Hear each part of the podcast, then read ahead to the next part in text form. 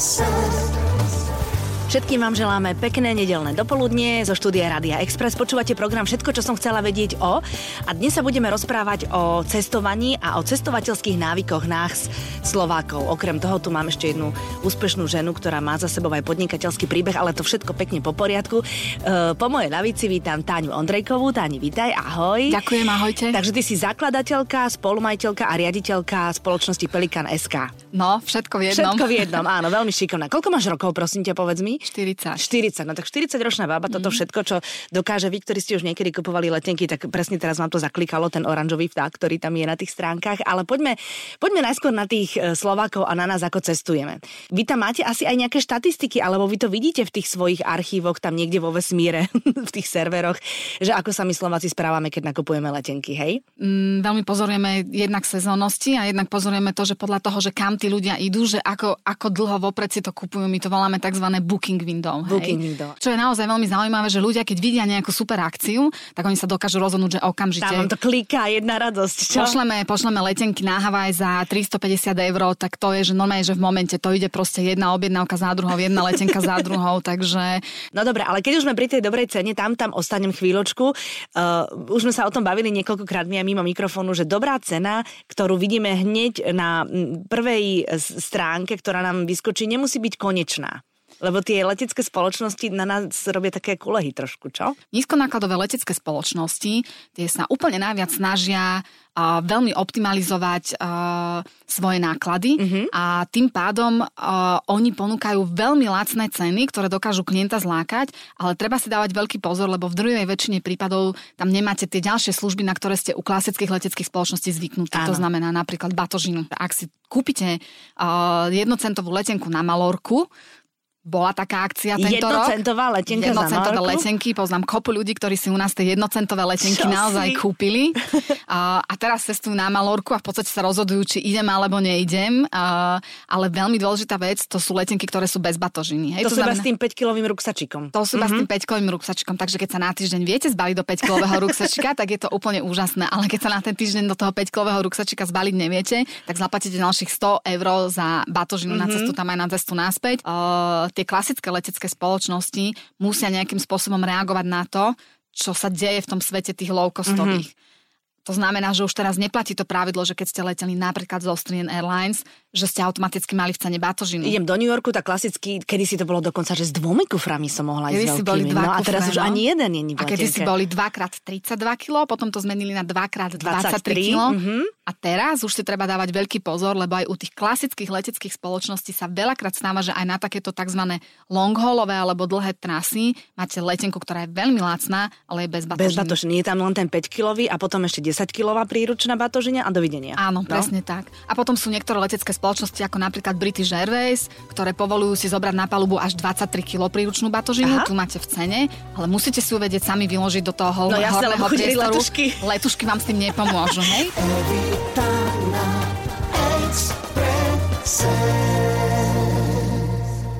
Keď si nevšimnem, idem do New Yorku alebo niekde do Ameriky na ten dlhý let a nevšimnem si teda na tej vašej stránke, že tá letenka je bez batožiny, keď tam prídem a tú batožinu mám, tak zaplatím na tom letisku oveľa viac peniazy ako s tou letenkou, keď ju kupujem. Však? Určite áno, mm-hmm. určite áno, na toto si treba dávať veľký pozor a naozaj tú batožinu, to je, to je taká vec, my máme uh, denne, poviem, poviem príklad, ja neviem, tisíc hovorov mm-hmm. a z tých tisíc hovorov máme minimálne 50% týkajúcich sa otázok batožiny alebo online check-in. Mm-hmm. Ale jednoducho zase treba chápať, že áno. keď idú dole tie ceny lete, leteniek tá letecká preprava niečo stojí. Rozhodne. Stojí viac ako ten autobus alebo vlak. Hej, takže, takže je potrebné si uvedomiť, uh, že naozaj tie letecké spoločnosti potrebujú z niečoho žiť, no. čo je také veľmi zaujímavé. Ja som bola na viacerých konferenciách a všade sa omiela jedna a tá istá vec, že v celom tom reťazci leteckého priemyslu všetci zarábajú len letecké spoločnosti sú tie, ktoré nevedia zarobiť. Uh-huh. Cateringové firmy zarábajú, letiská zarábajú, uh, transferové firmy zarábajú, hotely zarábajú, uh-huh. všetci zarábajú, ale tá letecká spoločnosť, na ktorú je vlastne celý ten priemysel napojený, no? nevie zarobiť. Hej, to znamená, že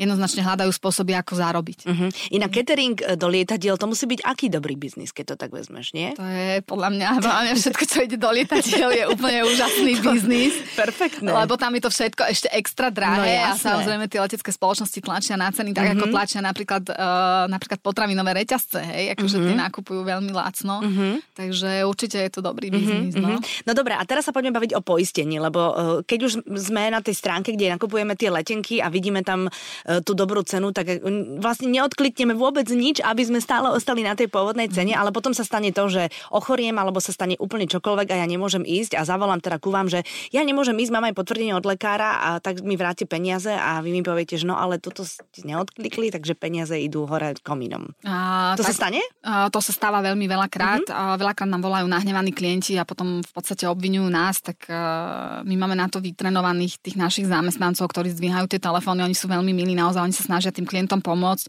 a veľakrát robia, uh, robia mimo, mimo tých svojich kompetencií ešte nadpracu, že oni skúsia zavolať do tej leteckej spoločnosti a skúsia ju poprosiť, aby udelila výnimku, ale to potvrdzujem, ale letecká spoločnosť vám výnimku neudelí. Ako čest výnimkám, čest výnimkám naozaj niekedy sa to podarí, ale uh, nie, je to, nie je to pravidlo. Uh-huh. A vždy sa snažíme tým klientom odporučiť, aby si dobre rozmysleli, či si nezaplatia to poistenie minimálne mm-hmm. poistenie storna letenky.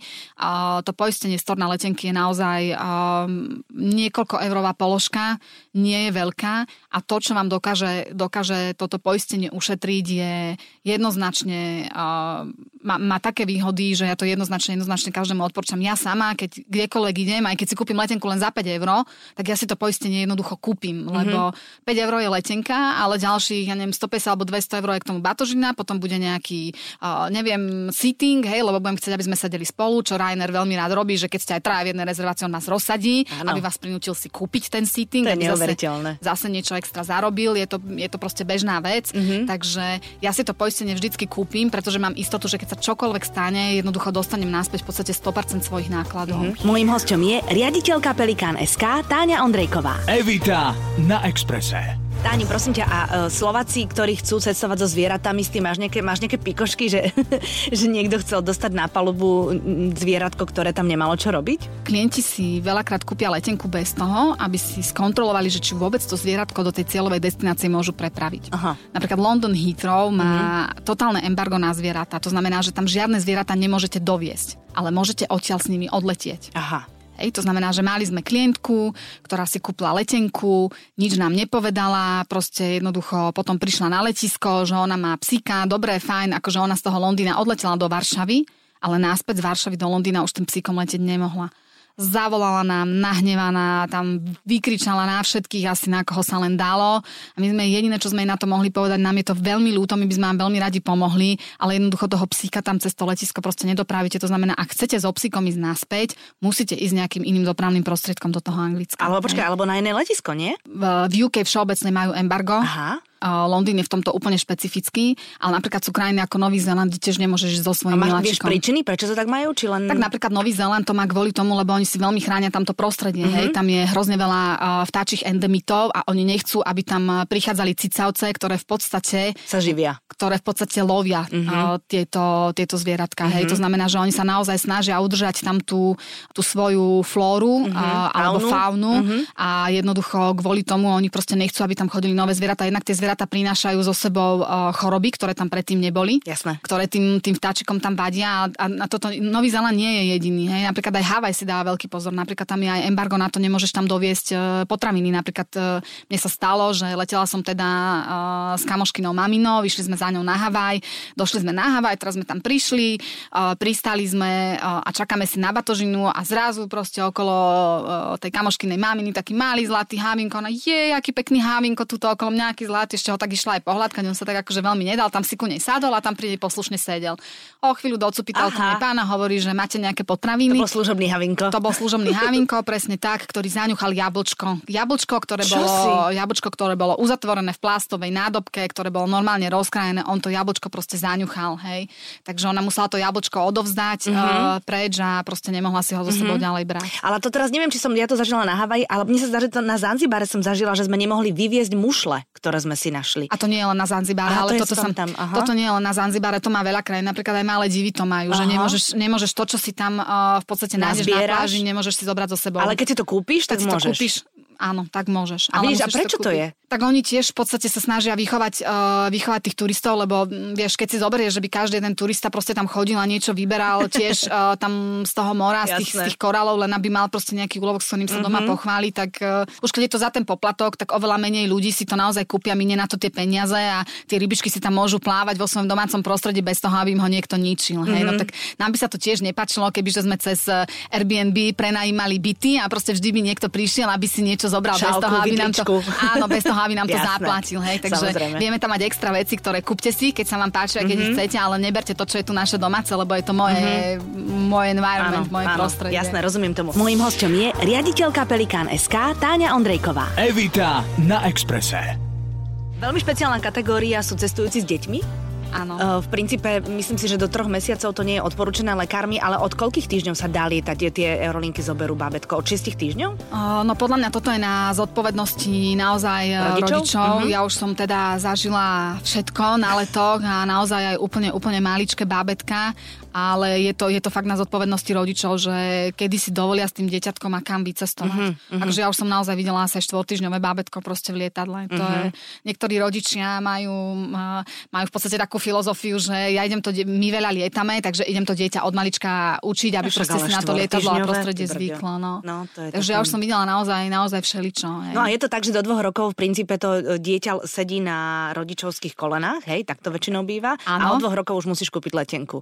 Áno, v podstate, v podstate je to také pravidlo nepísané, s tým ale, že aj to dieťatko, ktoré sa volá v tomto prípade infant, infant. tak uh, platí väčšinou 10% z normálnej ceny, alebo, alebo, alebo keď je tá cena, že 1 cent, tak oni majú na to nejaké svoje pravidla, že koľko to dieťatko platí.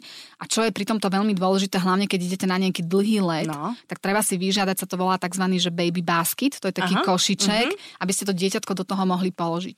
A s týmto máme tiež takú pikošku, no. lebo tie košičky udržia dieťatka len do určitej váhy. Aha. A každá letecká spoločnosť má na to svoju podmienku a svoje pravidlo. Ej, niektorá letecká spoločnosť to má do 7 kg, niektorá do 6, niektorá do 8. Znamená, že čo je extrémne, ale extrémne dôležité, keď niekto letí na takýto dlhý let, tak treba si zistiť, že...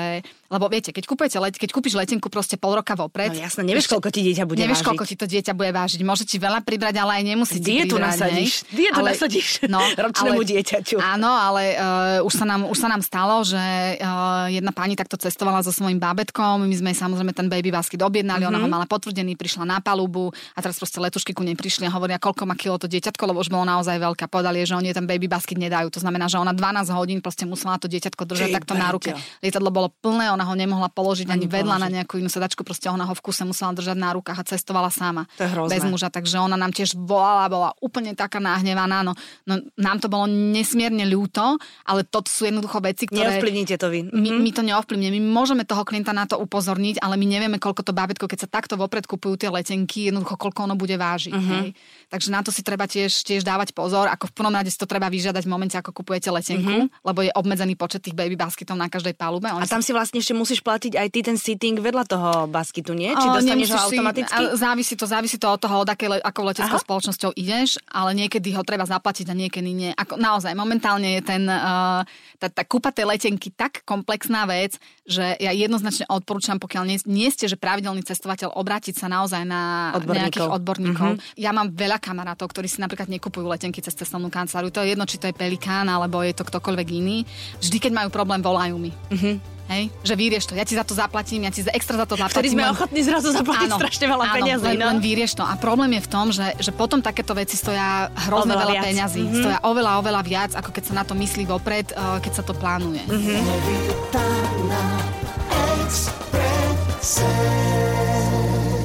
Máš nejaké skúsenosti s s kurióznym letiskom alebo s niečím, keď si vystúpila v nejakej destinácii, že si sa pobavila. Ja si pamätám, keď som spomínala ten Zanzibar, že tam, keď sme vystúpili, tak tamto letisko bolo pod holým nebom že proste sme voš, vyšli, boli tam tie pultiky, ja som tam dostala víza na meno Eva, to bolo celé. a vlastne celé to bolo pod holým nebom. A to, to som sa to zbavila a dodnes mám z toho veľký zážitok. Uh, na Zanzibáre som pristávala aj ja. Uh, pre mňa to nebolo nejaké také akože prekvapujúce. Ja mám mm-hmm. teda veľa skúseností. Ja som napríklad bola aj na safari no. a letela som, letela som takým tým jednovrtulovým Aha. lietadielkom 4 hodiny nad celou Tanzániou z jedného konca na druhý, lebo som šla vlastne k jazeru Tanganika do mm-hmm. takého parku, kde kde sa dajú ísť pozerať šimpanzy, ktoré tam normálne voľne v prírode Jej. žijú. Ale ešte mám jeden taký výborný zážitok, keď som bola na Novom Zélande. Pod Novým Zélandom je taký maličký ostrov, ktorý sa volá Stewart Island. Mhm. To je taký maličký ostrov, ktorý keď dojdeš, sa volá, že Moonlight Lagoon alebo Blue Lagoon, už to teraz nepamätám, ale v podstate prídeš tam katamaranom, tam ťa vyložia a sú tam asi 4 maličké cesty, tam nie sú žiadne autá, to, proste autom sa to ne... Jedine ako keď chceš sa pohybovať po tom ostrove, tak musíš ísť normálne pešo okolo neho, hej, Mhm. že na prechádzku. Ale čo sa dá, dá sa zobrať také maličké štvormiestne lietadlo, dá sa s tým lietadlom z takého kopčeka nasadnúť a ono ťa prevezie vlastne na druhú stranu ostrova Mhm. a môže odlietať iba v určité hodiny, lebo na tej druhej strane ostrova uh, môže pristávať na pláži, ale iba vtedy, keď je Keď je odliv. odliv. Presne tak. To znamená, že my sme vlastne uh, leteli tým lietadielkom, to bol asi že 6-minútový let, kedy sme preleteli ponad celý ten ostrovček a tam sme museli pristať normálne na pláži, tam nás na pláži vyložil, nikde nikoho, len sme vystúpili a odletel preč. A my sme mali 4 hodiny na to, aby sme sa dostali cez močiara, neviem čo všetko možné po takých cestičkách vlastne do polky ostrova. Mm-hmm. A v polke ostrova museli sme tam prísť na čas, lebo tam išla taká riečka a zase do, na te, po tej riečke mohol mohla pre nás prísť loďka iba vtedy, keď bol príliv, keď tá rieka bola plná. Keďže sme tam prišli neskôr, tak máme smolu, tak tam musíme proste zostať spať v prírode. Aha. Ale Nový Zeland je v tom super, že tam nie sú žiadne jedovaté ani hady, ani pavúky, ani nič. Takže, Fakt? hej, takže Nový Zeland je v tomto úžasný. No. Mhm. No, tak aspoň to. Ale No. stihli ste to, hej? Hej, hej, Stihli hej, ste to, sme to, ste to. stihli sme to. Šlapali sme rýchlo, aby sme tam boli na čas. Evita na Exprese. Táne, a teraz sa poďme trošku baviť o, mm, o ľuďoch, ktorí mm, sú cestovateľskí blogery, nám dávajú rôzne typy, alebo ktorí nás presvedčajú mnohí o tom, že cestovať po svete sa dá aj za zadarmo takmer. Poznajú rôzne triky, aby sme my mohli lietať, chodiť, cestovať a bývať po svete úplne za, za pár euro. Fakt sa to dá? Alebo dá sa nejak ošaliť niečo? Alebo, alebo to je len také, že máš šťastie? Pokiaľ cieľom toho blogera je naozaj upozorniť ľudí na nejaké pekné miesta, kde by išiel, ja si myslím, že to je úplne všetko v No poriadku, jasné. že to je úplne perfektné, lebo nemôže jedna cestovka mať všetko alebo vedieť všetko, hej, takže to je, to je super, to je úplne A úžasný hlavne sú to content. skúsenosti reálnych ľudí. Presne tak, no? hlavne sú to skúsenosti reálnych ľudí. Ale keď už sa potom bavíme o tom, že nejaký bloger rozpráva o tom, ako on to vie robiť všetko zadarmo, mm-hmm. ako Mhm. on je zadarmo bývať v 5 hoteloch, ako on zadarmo stále cestuje uh, v bizniske alebo v prvej dá? triede. Zadarmo to nie je, Aha. to je prvá vec. Aha. A druhá vec je, ak to nejaký bloger dostane, tak to v podstate dostane od leteckej spoločnosti preto, lebo je to dobrý bloger a preto, lebo napíše článok a urobí fotky Mhm. A, okej. a preto, lebo jeho blog je veľmi navštevovaný Áno. a pre leteckú spoločnosť je to v podstate marketingový náklad. Rozumiem. Hej, to znamená, že v tomto prípade naozaj ten bloger sa tam vie dostať. A druhá možnosť, kedy občas viete niečo vychytiť, je to, že uh, stane sa neviem čo, nejaké nešťastie niekde, vtedy sa viete na tú palubu dostať za relatívne nízku cenu. Alebo druhá možnosť je, kúpite si lacnú letenku, prídete na letisko a jednoducho to lietadlo je plné a oni potrebujú nejakých ľudí proste dať do biznisky. A nevedia sa rozhodnúť, tak proste si vylosujú. Akože ono hrozne veľa to závisí od Takže to sa šťastia. stáva, hej, na to, čo je niekedy vo filmoch, že Áno. proste dostaneš do, Áno, do áno, biznisu. stáva sa. Mne sa to tiež stalo. Ježiš, mne nikdy. niekoľko, niekoľkokrát sa mi to stalo, čo akože ja som bola totálne šokovaná. So sestrou som letela do New Yorku na, uh, na dva dní. Prišli sme na letisko v Londýne a tam nám jednoznačne povedali, že týmto lietadlom ani neodletíte, to lietadlo je plné. No a o nejakých 20 minút nás zavolali, tak som tam prišla a že teda s veľkým úsmevom mi podali do ruky boarding passy, palubné vstupenky a teda, že, že prajeme vám krásny let a že ježiš, ďakujem, že to ste zlatí. Nakoniec nás dostali teda do toho lietadla, nie Aha, do ďalšieho, ale aha. do toho, do ktorých sme pôvodne mali a dali nás do frstky. Čím sa o, odlišuje prvá trieda od business class? Tam akože už čo ti dávajú? Všetko v skle? Aj áno, ale máš, máš oveľa viac súkromia, väčšinou tie sedačky sú ešte väčšie, uh, ešte viac sa o teba tie letušky starajú, Aha. jedlo je ešte lepšie, máš oveľa väčší výber, um, povedzme, nejakých uh, vín a nejakých drinkov, ale tak uh, napríklad British Airways je, uh, je fajn v tom, že, um, a to ti najprv poviem ten zážitok teda, no. že moja sestra tým, že letela vlastne prvýkrát, tak, uh, tak ona nevedela, že kde čo, hej, a zrazu ku nej došla vlastne letuška, donesla aj taký ten pekný balíček zabalený uh, s nejakou kozmetikou a s nejakými vecami a, a sestra hovorí, že nie, nie, nie a som za ňou prišla rýchlo a hovorím, že berke ti dávajú, že ty musíš naozaj všetko brať. Potom prišla letuška a pýta sa nás, že, že donesie nám pyžamo. A my sme aj jedna aj druhá povedali, že ďakujeme, že my pyžamo nechceme. My sme mali rýchle trička, tenisky, sme si mysleli, že na čo pyžamo si budeme dávať, nie, však akože v pohode, že však letíme iba nejakých 7 hodín, že nepotrebujeme pyžamo. Akože lietadlo zavrelo dvere, proste všetci v tej prvej triede do jedného človeka sa prezliekli do toho pyžama British Airways a my dve trúby. Proste sme tam boli v rifle oni sa všetci tak na nás usmievali a pozerali. Naozaj tá frstka, mm, je to, je to úplne iný servis. Zážitok, čo? Je to, je to určite je to zážitok. Takže mm-hmm. ja by som to dopriala, aby sa to stalo každému. A áno, stáva sa to, ale musíte mať kúpenú tú letenku. No a tak takže... musí to byť aj šťastie, trošku nie je to áno, pravidlo. Áno, takže keď pravidlo. niekto hovorím, robí, uh, robí z, toho, z toho masovku, tak uh, mm-hmm. myslím si, že je to veľmi nesprávne a že je to, že je to nefér voči tým ľuďom, ktorí možno si nemôžu dovoliť e, naozaj cestovať, aby snívali o tom, že ja sa tam raz dostanem zadarmo. Uh-huh, hej. Uh-huh. Táni, no tak e, ďakujem ti, že si prišla. To je úplne perfektné, toto, čo si nám celé porozprávala. Ja sa hrozne teším. Ďakujem tak. veľmi pekne. A všetkým vám želáme pekný zvyšok nedele. Evita na Expresse.